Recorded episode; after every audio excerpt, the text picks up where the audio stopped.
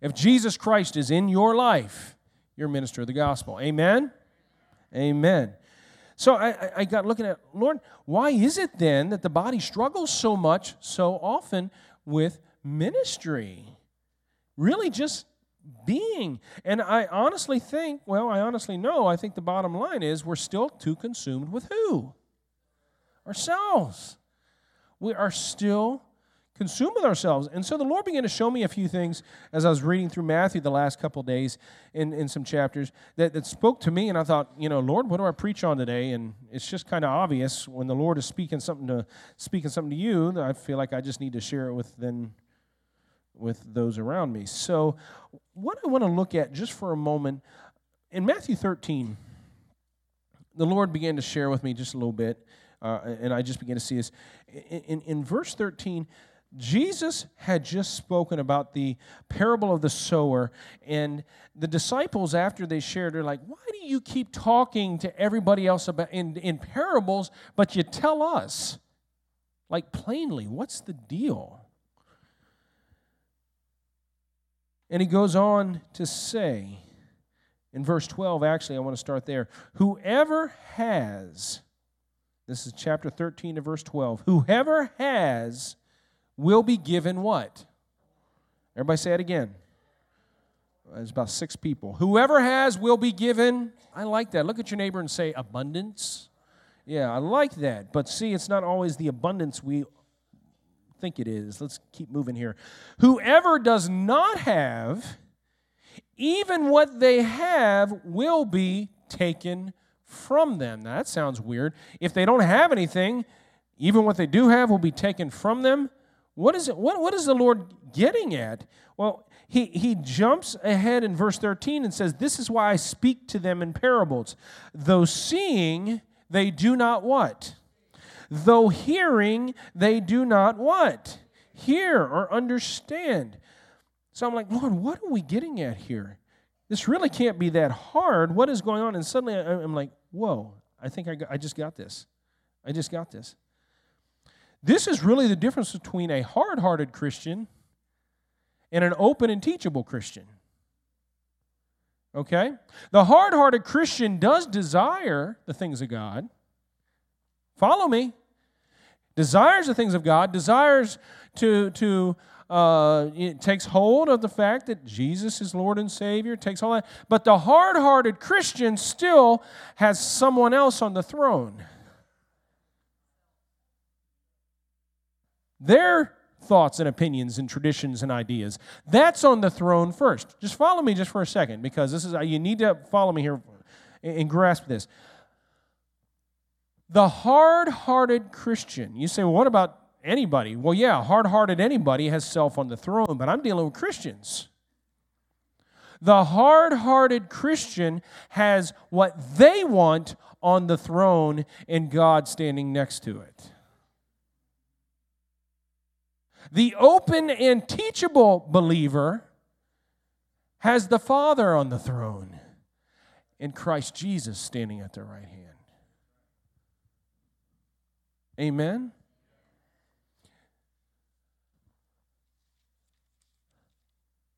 I don't want to be a hard hearted Christian. Do you? Now, how does the hard hearted Christian play out? They are the ones that know the word, know the truth, talk a good game.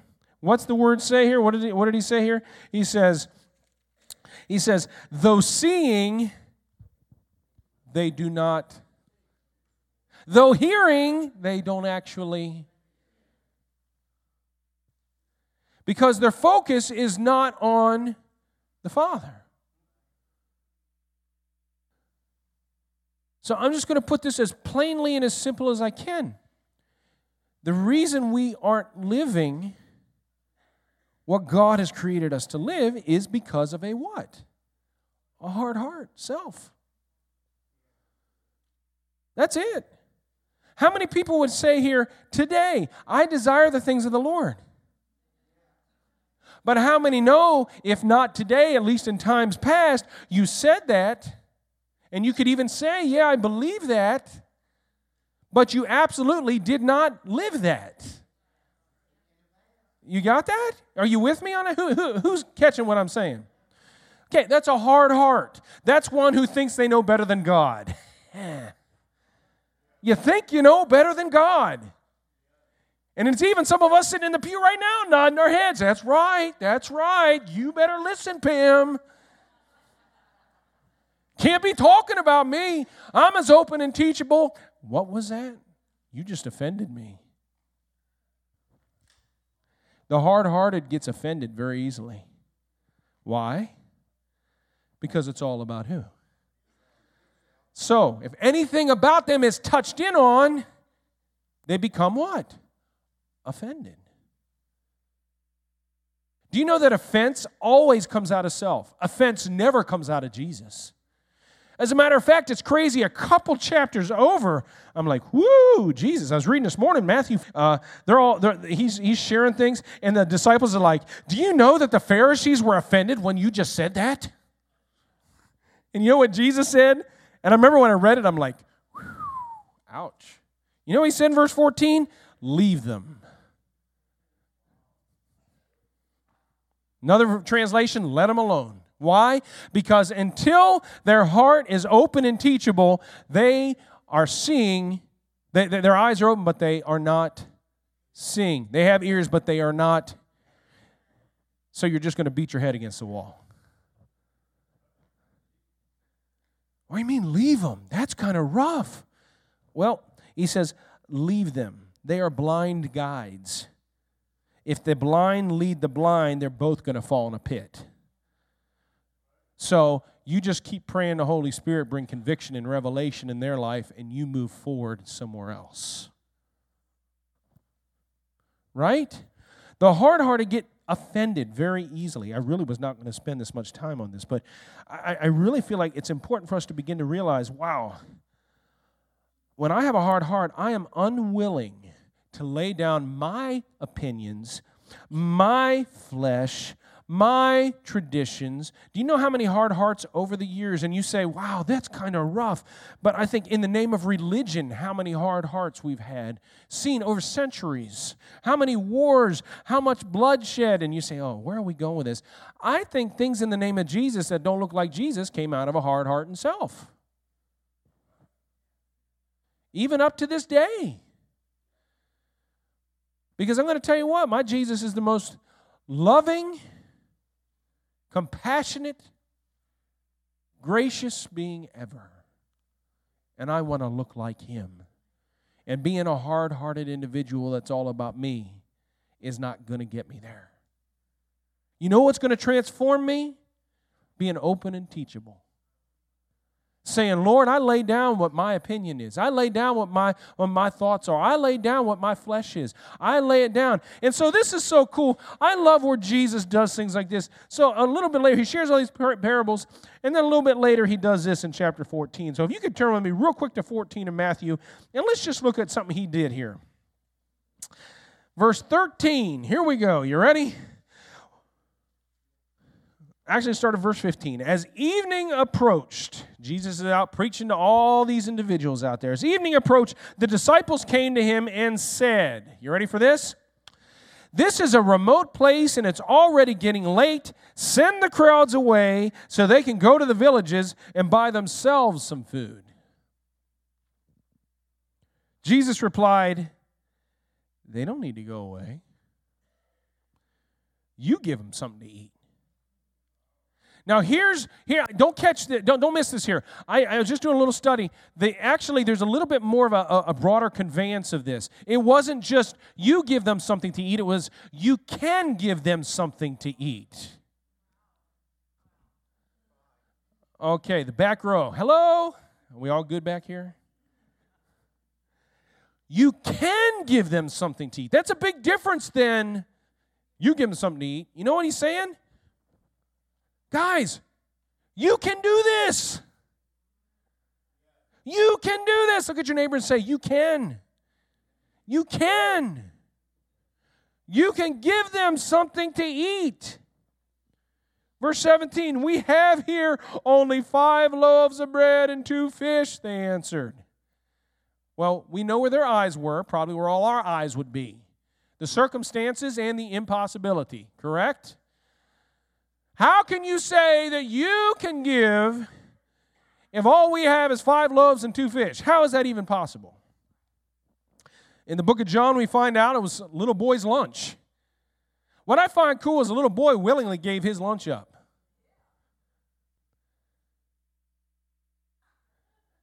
Did I hear right, Dwayne? Dwayne said he thinks one of the disciples stole it from the little boy. little boy is walking around going, Where's my lunch? You know what I'm saying? Grab hold of the fact that you can, regardless of what your situation. You can. Why? Because you think so? No, that's the problem. You don't think you can. Verse 18 Bring him here to me, Jesus said. And he directed the people to sit down on the grass. Book of Mark, believe book of Luke says he sat them down in hundreds and fifties. Then taking the five loaves and the two fish and looking up to heaven, he gave thanks, broke the loaves. Now, here's the cool part. It doesn't say anything else other than what did he do? Gave thanks and he broke the loaves. Okay. This is not real loaf of bread, I'm sure they're talking about, but this is what we're going with. So he gave thanks. Father, thank you. And he broke it. I want you to look at what he did next. What did he do next? Now, I want you to think about something. He gave it to the disciples. How many loaves of bread were there? How many disciples were there? How many? So he probably couldn't have broken it in half because that would have been only 10 pieces. Are you following me? Probably had to break, break a few other pieces off. So each of the disciples ended up with, say, Okay, here we go. Okay, hello, first group of 100. Here's dinner. Are you following me? Here's dinner. I know we have this concept that suddenly Jesus Jesus broke it and suddenly a heap of food showed up right next to him. No. He broke it and gave what they had to the disciples and said, Okay, here, James. Bon appetit, brother. you can stay here from now on. You play well. I like that. I like that. I like that. I love this. He gave them to the disciples, and the disciples gave them to the people. And as they are giving them to the people, Something crazy is happening.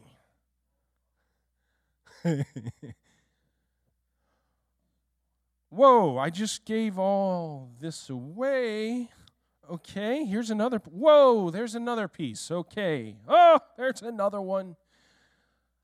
Don't think the disciples were walking around like John Wayne, like they had it all together. That's right. This is how it happens.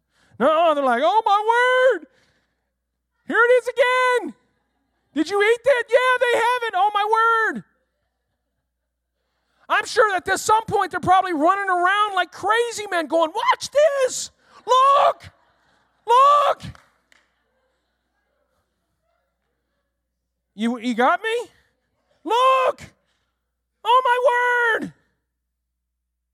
word. Verse 20. They all ate. And they didn't just all eat like James just ate, they all ate and were satisfied. this is awesome. May I ask you a quick question? This story, oftentimes we look at the miracle of what Jesus did, but this story I really don't think has to do with the disciples. And then directly as a result, who else does it have to do with?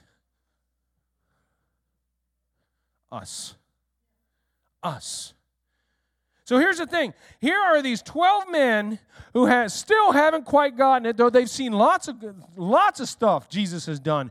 But they're still focused on the fact that the only way that it's going to happen is if Jesus himself, standing here, does it, not realizing that the Lord had also, Jesus had called them for a reason, and it wasn't just to follow him around. He had plenty of people following him around. He wanted people that were going to start doing the things he was doing in his name. That's why he said, You can do this. How many know that God has called you and you can do it? You can. This is where a teachable heart comes in, folks. A hard heart continues to say, I can't. You may be the kindest looking Christian sitting in the pew. You may have all the right words to say, but if you're shaking your head at what Jesus says he, you can do, your heart is still hard. What can you do? From the young to the old and in between, what can you do in your home, in your family's home, in your workplace, in your school, on the street, in the corner? What can you do that God has called you to? And it all comes back to the same thing being Jesus to people, being the gospel to people, being love and His grace to people. You can do this. Well, how am I supposed to do this? I don't know how many times I've heard this, and I'm sure maybe some of you believe this, and that's okay. We can talk after if you disagree. When I hear people say, oh, we're going to get married, but we're going to wait until we have enough money to do so. This is the better one. Oh, we'll have children, but we're going to wait till we're in a good financial situation to have children. I'm going to tell you what, the Lord sometimes messes with you on that one. Tracy and I are still trying to be financially prepared to have children. And the Lord says, Oh, you guys.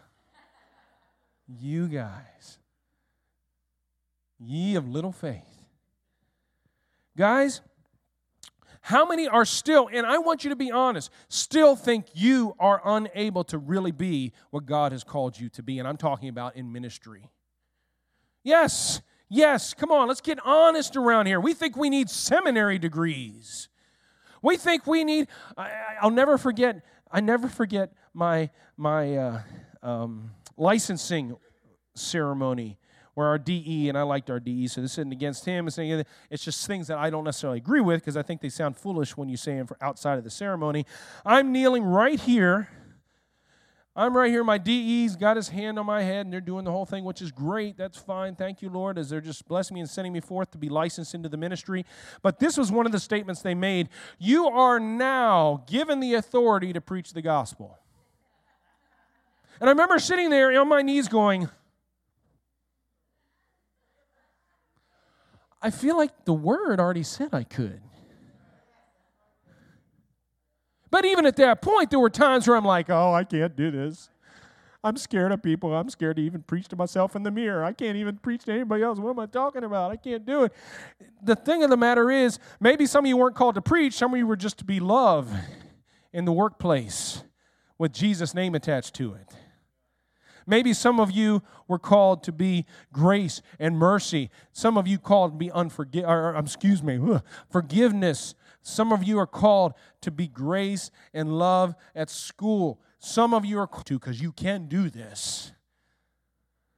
And every one of them have an end result. You know what that end result? People getting free and coming to know Jesus. Who wants to be a part of that? Come on. Yes, we all do. You can do this. Look at your neighbor again and say, You can do this. Oh, you don't believe it. You can do this. Now, here's the cool part. Here's the cool part. So, where's Aaron at? You love me, don't you, brother? You love me? Okay.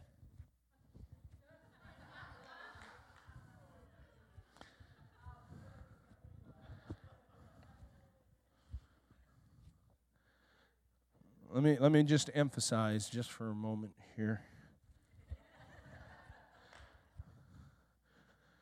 You love me, right, Aaron? I know where the dustbuster is, don't worry. James, would you mind taking that just for a moment? So it goes on to say that all ate and were satisfied. This basket is from the kitchen. I think it was left over from last week. There you go. It looked ideal for today's object lesson. So it says, All were satisfied. So then he tells his disciples, Okay, guys, I would like you now to go around with a basket and pick up what's left over. Okay. So what do they start to do? They start picking it up. They start throwing it in the basket. And they're going, huh, I kind of remember what we started with, but it's kind of hard to believe that that's what we started with. And oh my goodness, and I know this probably just doesn't even do it, but how many baskets were left over? How many disciples were there? Each one of them got a basket. Each one of them got a basket. They started out with nothing other than this lunch that Dwayne says they, st- they stole. Right? And they all ended up with a basket full of blessing that they could then bless others with even more. I now have more than what I started with. Hey, when you're open and teachable, guess what? What you have, you're going to get.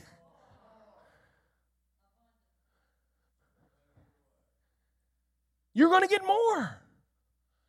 What do you mean more? I'm going to get that new Corvette I want. You know what I'm talking about. You're going to get more.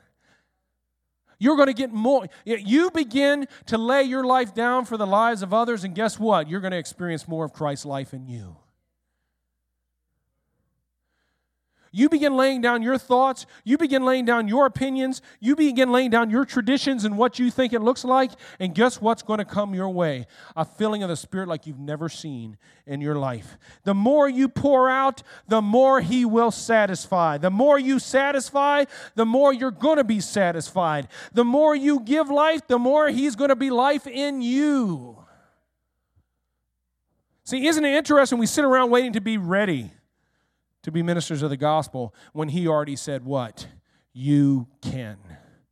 In fact, you've already got all you need. I only have five loaves and two fishes. Get your eyes off the five loaves and two fishes. Get your eyes on Jesus and watch what happens. In fact, what did he say to Peter at the end? Peter, do you love me? Yes, I love you. Feed my sheep. See, Peter, even at that point, at least the first two times, was okay, but uh, you know, Peter's still thinking about who? And Jesus is saying, Peter, do you love me? Not you. Then feed my sheep.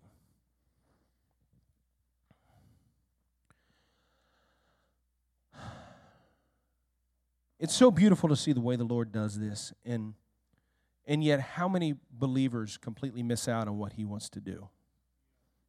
How many? Come on, you're sitting in here. I'm not just talking about people from other churches. How many people miss out on what God wants to do through you because you don't think you can do it? And number two, then, you don't think you have the provision to do it, even though what is He doing all the time?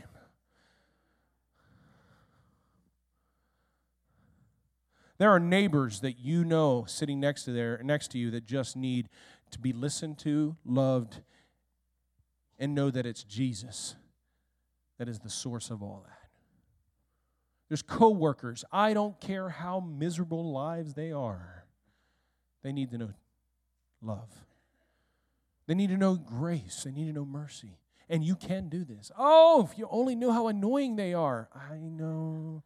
But you're probably annoying to somebody else too. So, you know, Jesus, when I see what you do in me and then how you bless me when I didn't even ask for it. And then he gave me that blessing that I may do what? Bless others more. And then what comes this way? More. And I'm like, holy cow, more, more, more. I like that word abundance, don't you? Who's hearing something today? You can. One last time, look at your neighbor and say, You can do this. He will provide, He will move in a mighty way. Amen. Every one of you. I'm so thankful for the lives here today that are ministering in different ways and in different avenues. Keep doing it, but I'm going to tell you what, if the Lord has taken you to another level, please be teachable and say, Yes. Yes, I will. In Jesus' name. Lord, I just want to thank you, Father, for every life here. Just as we're spending the next several weeks just dealing with minist- being ministers of the gospel, Lord, everybody sitting here can. Everybody sitting here can do what you called them to do because you've already provided. It has nothing to do with what our eyes can see or what our ears can hear. It's just walking in the obedience and the open and teachable hearts that you've called us to. Lord, we just want to say thank you. Now, God, I thank you for speaking to every heart here today. I thank you, Lord, for ministering to every heart here today. And I thank you, Lord, that this week, and this is my this is what I pray over every individual in every pew and every church. I'm sorry, every chair in the back. This is what I'm praying right now. That every person here this week begins to hear clearly what it is that the Lord is calling you to whether it be that neighbor next door, whether it be that child in your home, whether it be that, that, that fellow student at school, whether it be that coworker, whether it be somebody that, Lord, you have called people here today to go feed not necessarily 5,000, but definitely go feed one. But I believe, Lord, after we feed one, we can feed two. And after we feed two, we can feed four. And after we feed four, we can feed eight. And after we feed eight, we can feed 16 and 32 and 64. On and on and on, it'll grow. Oh, I'm so thankful that the kingdom of God is being built through us. Oh, we can't do it, but being built through us by the power that is within us, the Holy Spirit. God, we surrender. We lay it down and we get our eyes off of what we think it looks like and what we think it's going to sound like or smell like or taste like or feel like. And we say, Here we are in Jesus' name. Does anybody say that with me right now? Here I am, Lord. Send me, Lord. Here I am. I know I can do this. Whatever it is you send me to, I know. In fact, I'm going to pray a dangerous prayer with you. Everybody ready for a good, dangerous prayer? Let's repeat after me. Lord, thank you for every opportunity you're bringing my way today. And grant me a willing spirit to walk out, walk in, and walk through that opportunity that people may know you. In Jesus' name, amen. Do you believe that today? Lord, we thank you and we praise you. Hallelujah in Jesus' name. I'll say yes, Lord, yes. To your will and to your way, I'll say yes, Lord, yes. I will trust you and obey. When your spirit speaks to me, with my whole heart I'll agree, and my answer will be yes, Lord, yes. Amen. I'm going to invite Dirk to come up. We have literally 20 seconds of business.